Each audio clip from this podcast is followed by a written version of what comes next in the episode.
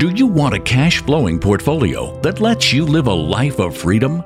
Sunsets and palm trees on your terms. Your host, Corey Peterson, is a rags to riches real estate millionaire who started with no money or credit and quickly grew a multi million dollar portfolio of cash flowing apartments.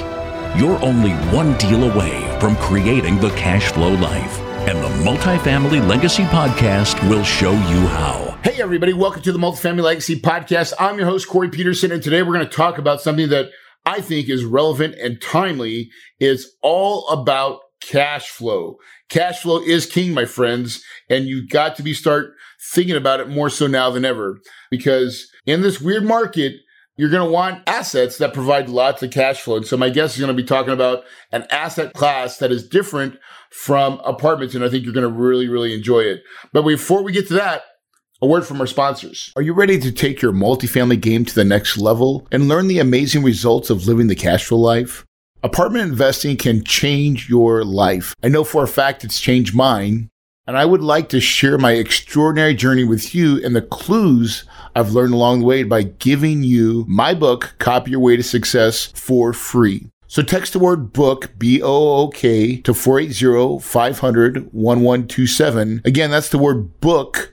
B O O K to 480 500 1127. And my team will ship it to you absolutely free as a way to say thank you for listening to this podcast. And remember, your paradise is possible. All right, guys, we're back. So listen, I'm so excited about this guest. The ins out, the good, bad, and the ugly of mobile home investing. So Andrew Keel is going to come and talk about how he's doing it, how he finds his deals, how he's raised private money for it, and just the sentiment of it. It really is fundamentally sound, his business plan. So guys, if you're looking for a different asset class to maybe kind of sprinkle into, this could be your next one.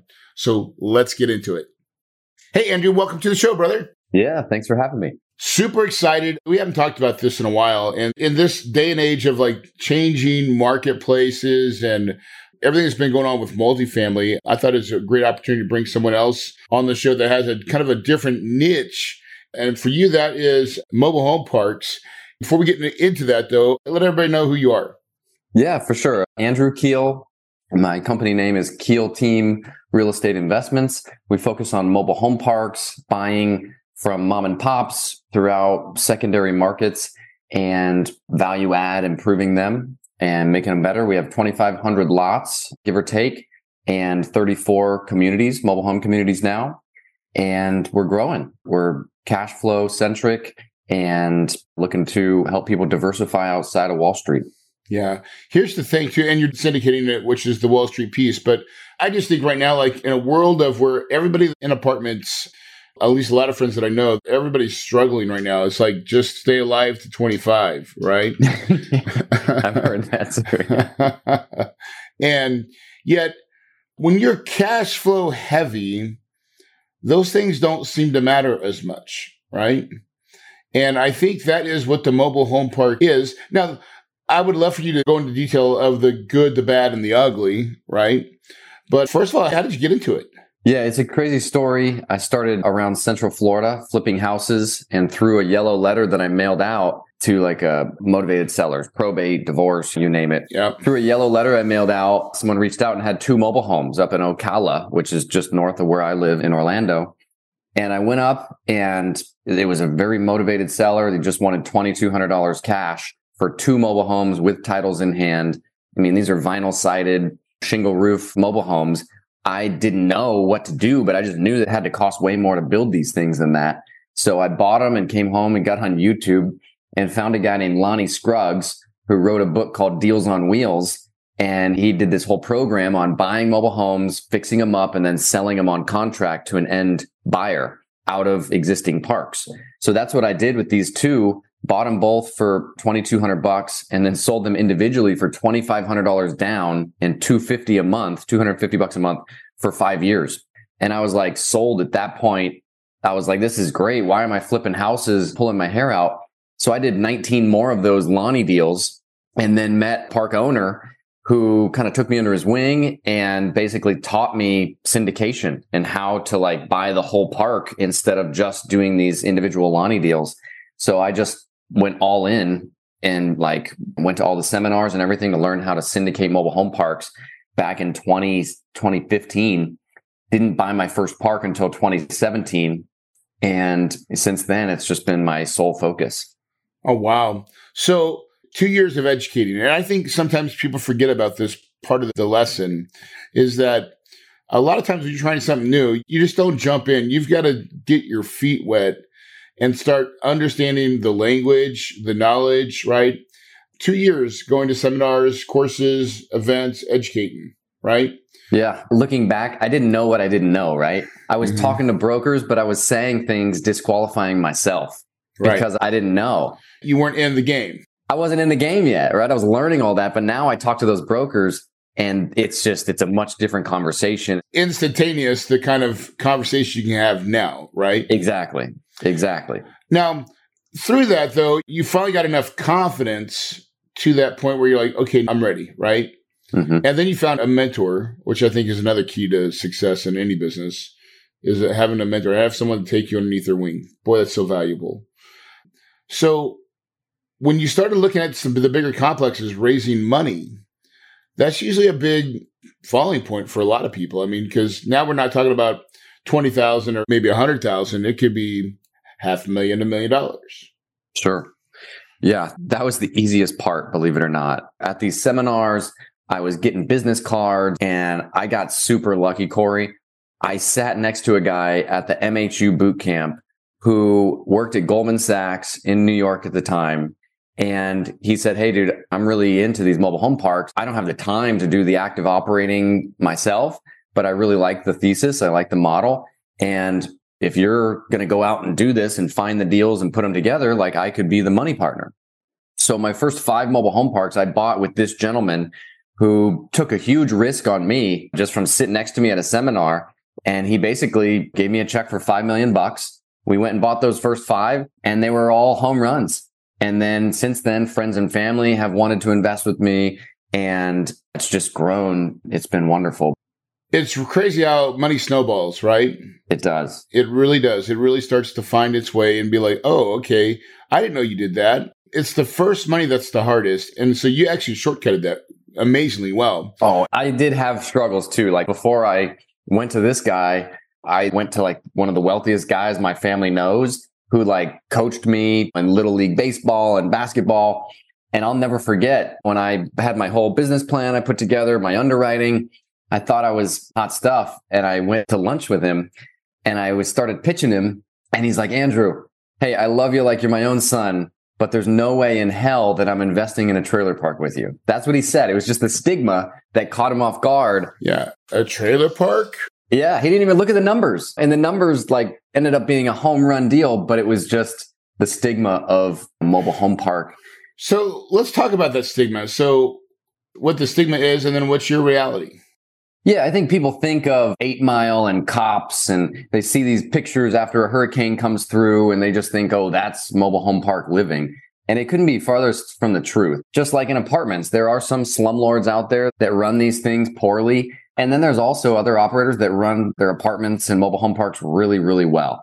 And I think for mobile home parks, it's kind of easy to just kind of clump all those together and say, oh, they're just tin cans and they're just a tornado away.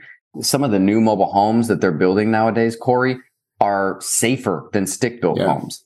And they are extremely nice and so much more efficient. And they're affordable for everybody. It reaches a group of people that are not going to be reached any other way. Exactly.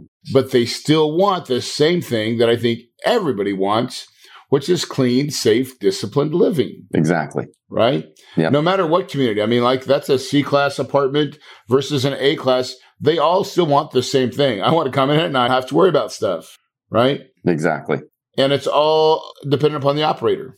That's exactly right. Yeah. And going back to the good, bad, and the ugly, yeah, it is affordable housing that we're dealing with. We focus on all age communities. We want the tenants to own their homes. So they're just paying for the dirt underneath of it. And that gives us a lot of safety. When they own their homes, they tend to take care of it more and they're not going to find anything cheaper. You know, 300 bucks a month for lot rent is very affordable. So that's obviously the good. I grew up in a small town, right? And trailer parks were everywhere, right? So I grew up in a town like 20,000 people. And there's some one of the outlying trailer parks you're like, yeah, that's where the meth's at, right? Sure. But then there's like three or four like ones that are closer to, that were really ran nicely. And everybody had nice cars. Most of them did own their trailer, right? Mm-hmm. Unless something happened and then they would sell it to the owner of the trailer park, right? Yeah. And then you would go out and probably resell it or refinance or offer terms because you want someone that's the pride of ownership is everything, right? That's a huge part of it, Corey, because when they own that home, I mean, they won't leave because it's so affordable. You know, they're paying 300 bucks a month typically for just lot rent. Yeah, the thought to go somewhere else is like, wait a second, I don't want to spend six fifty for that, and I'm already living great. I have more disposable cash to go do whatever I want. Yeah, make repairs to their home and so forth. So, yeah, it's an interesting model. I think that's the good is there's such demand for affordable housing and we're able to solve that by increasing the occupancy and offering affordable housing. Some of the bad, I think we touched on mobile home parks, there's more being torn down every year than there are new ones being developed. Right. That's like a key component to all of this is that the supply of mobile home parks in the country is shrinking every year. Yeah, not in my backyard. Exactly. No one wants to have a new mobile home park developed right behind their subdivision. And then also they're getting torn down and big apartment multifamily complexes are being built where they are because it's zoned properly for multifamily. So it's a conundrum, but I think that at the end of the day, manufactured housing can be built for like half of what stick built on site built housing can be built for. Right. It's Right. definitely got to be brought up in the conversation of how to solve affordable housing. Now, to find the owners, is it still broker relationships now that you're buying bigger communities, or is it direct mail? Most of our leads come from cold calling, actually. You develop the list of all the target areas that you want, and then you start calling. That's exactly right. Yeah, we have 8,000 parks that meet our criteria and we call it a couple times a month. And we're just trying to network with those owners, stay in touch with them, build relationships, and be there when they want to sell because it's a lot about timing with baby boomers. All, all of it is exactly. I wasn't going to sell one of my properties, but this guy kept on asking. And one day I was like, okay, I'll sell it. And he gave me the price. It was right. And we didn't even have a broker involved. And I was like, beautiful. Everybody wins, right? Yeah, makes it easier for everybody. And why not? I mean, it's doing exactly what you're saying. That's the long game. Most people are not trying to play that game. And that's unfortunate because it's short sighted, right? Yeah, it's more work. You're getting a deal from a broker where they kind of teed it up and they have the OM all function for you versus going to an owner where you're getting choppy financials. Yeah. and- He's like, hold on. I think I got this, but I'm not sure. You're like, that's what I want, right? That smells like money. Right.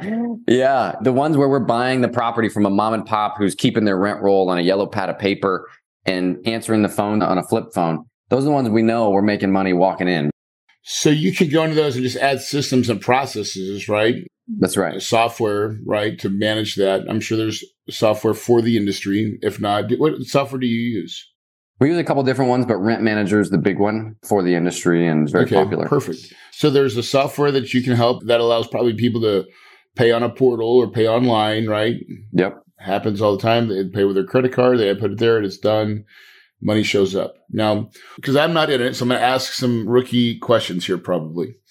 So you buy the park. Now, when you buy the park, you're really just buying the land that all the parks or all the units live under, unless maybe that park owner owns some of the units as well, right?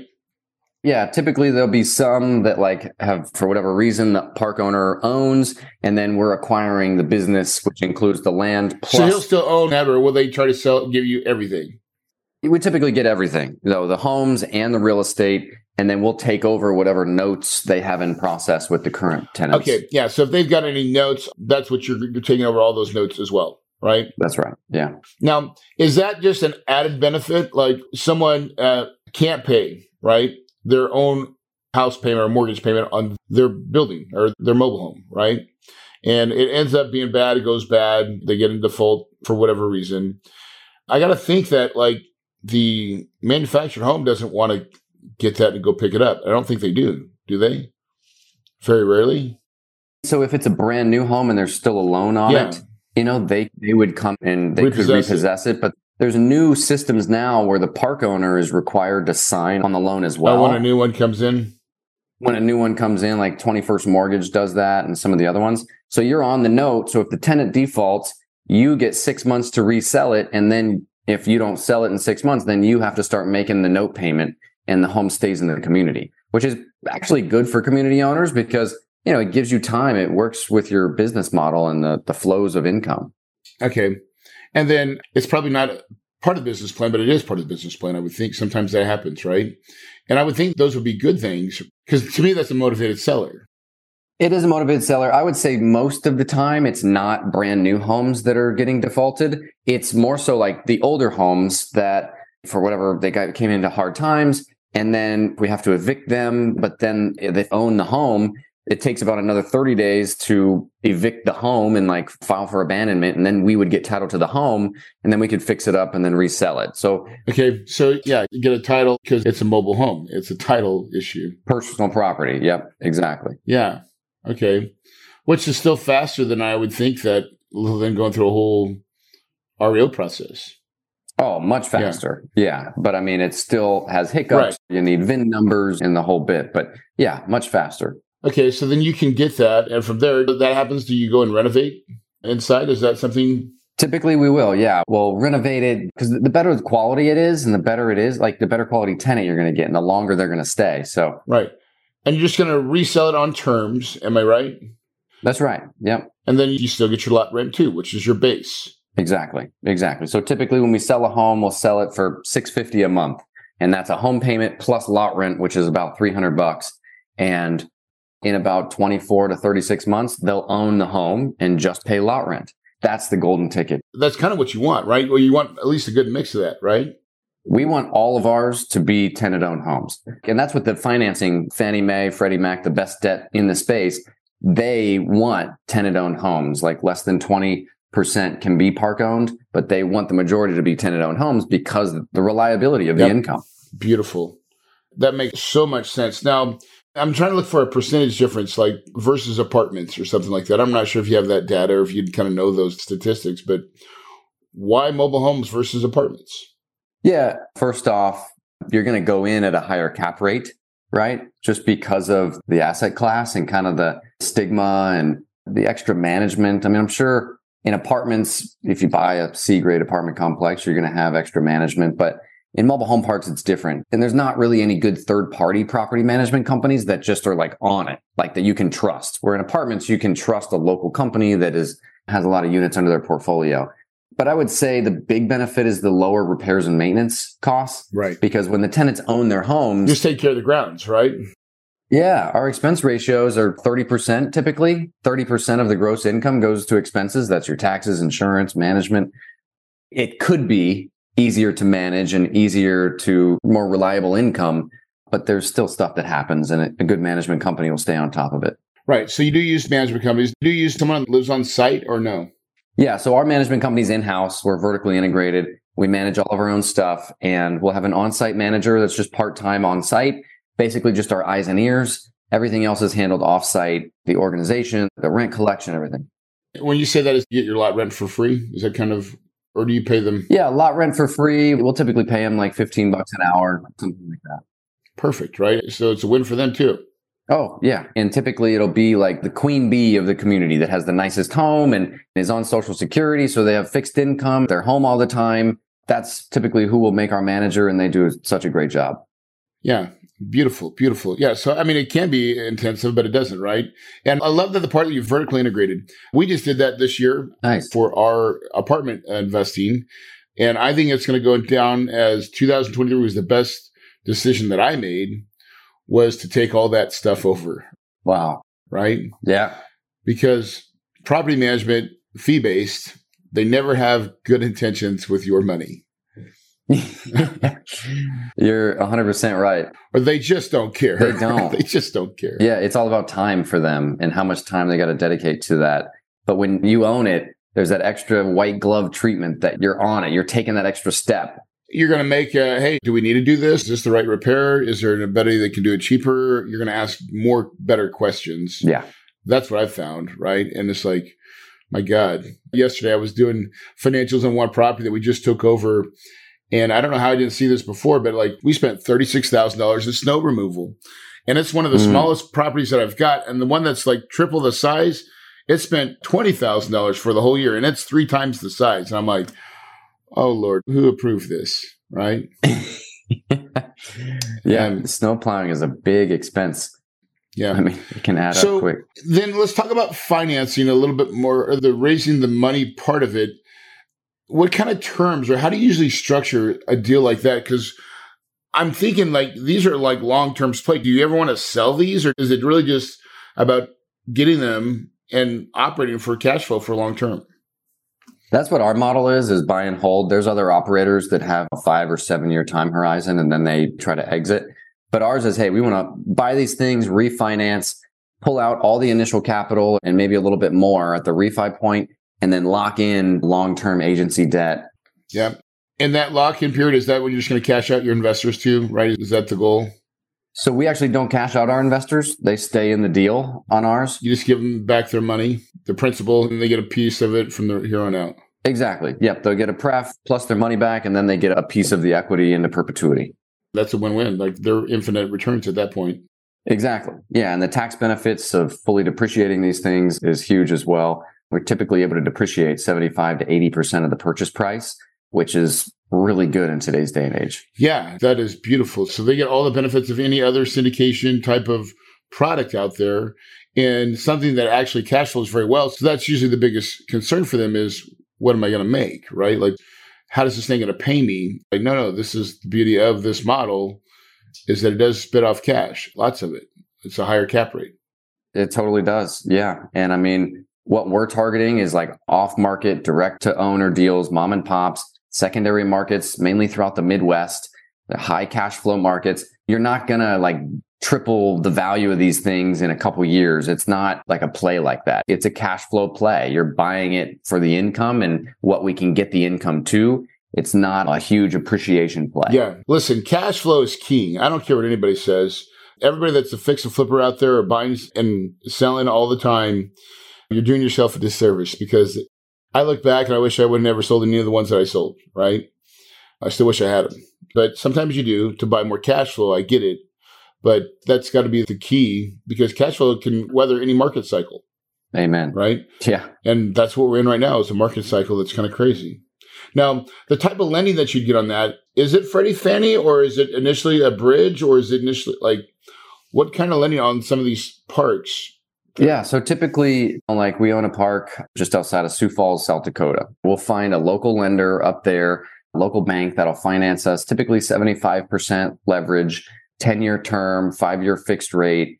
And that's what we do going in. So that's our bridge facility, right. but it's a 10 year term, five year fixed, and then adjust for another five. So it's not like we're doing a true bridge. You want to be able to have the ability to refi at that fifth year. Exactly. That's the plan. And like if we can refi like the last couple of years, we've refied in two or three years, we're going to do that while interest rates are trying to go up on us. But yeah, the whole goal is to buy with those local banks Fannie and Freddie have specific guidelines of what they want these parks to look like. They need to be 90% or more occupied. They need to have less than 25% park owned homes. They need to have paved off street parking. They need to check all these boxes. The hitches have to be removed or covered. So we have all of that. And now we're just going to take that model and go to these properties, fix them all up and get them so they will qualify take the next five years or whatever long it takes to get it to that spot. And you're like, all right, now we get the best financing out there. Exactly. And we have a takeout. We can get our investors back their principal. And now we're in it to win it. And we're partnering with the government that is incentivizing affordable housing. Yep. So it's a win-win and for the investors and the tenants because Fannie's very strict. Like they do an engineering report. Right of the property. They're going to make you fix your sidewalks if there's bumps in them or if someone could trip and fall. They're going to make sure that you have everything, no deferred maintenance, which helps everybody. Yeah, exactly, which improves everything, right? So everybody gets to truly win in that scenario. Well, listen, man, I've learned a lot that I didn't know on in this asset class. If people want to learn more about you and your company, where do they find you at? Yeah, the best way would be on our website. It's keelteam.com. That's just K E E L T E A M.com. You can fill out the contact form and get in touch with us there. Awesome. So, as we kind of wrap it up, a couple questions. Any books that you've been reading lately that's really like kind of turned the needle up a little bit or something that you've really enjoyed reading lately? Yeah, one that comes to mind is Leaders Eat Last just talking about servant leadership and building a team based on that has been huge. Simon Sinek. Yeah, awesome. I've not read that one, but I've heard a lot about it. So I'm going to actually put that on my list because I've heard so many good things, reviews on it so far. And then if you could give the listeners any advice, what would you tell them? Man, I would say it's all about the deal. The money will come. I think people get caught up trying to like have investors lined up before they actually have a deal. I would say, hey, go find a deal that's a really good one that you really believe in, and the money will flow. It's really about the deal first. Yeah. The deal is the key crucial piece because there's lots of people, just like you said, you sat by a guy that has lots of money. Networking, I would say, would be the second biggest thing you can do, right? Yeah. Find a good deal and network your butt off because there's someone that wants to finance that deal for sure. Yeah. That has money. And what a great story. I would have never thought about how quickly you've accessed, you've got a huge portfolio in a fairly short amount of time, probably without as much competition as a lot of others out there because you're going direct. It's a much easier and nicer conversation. So kudos to you, brother. Thank I think you. the Keel team may be onto something. Oh, thank you, Corey. I'm a big fan and really appreciate all the content you put out, man. And thanks for having me on the show. Yeah, awesome. Well, listen, guys, if you're listening right now, there's so many ways to make money in real estate. I swear to God, every time I do a podcast, I find something else. I'm like, rabbit, rabbit. Mobile home parks, you know, someone talked about self storage the other day. I'm like, gosh, maybe I need to look into self storage. But there's so many ways. And here's the truth is find something that really works for you. Go at it with a lot of passion and just work on it daily.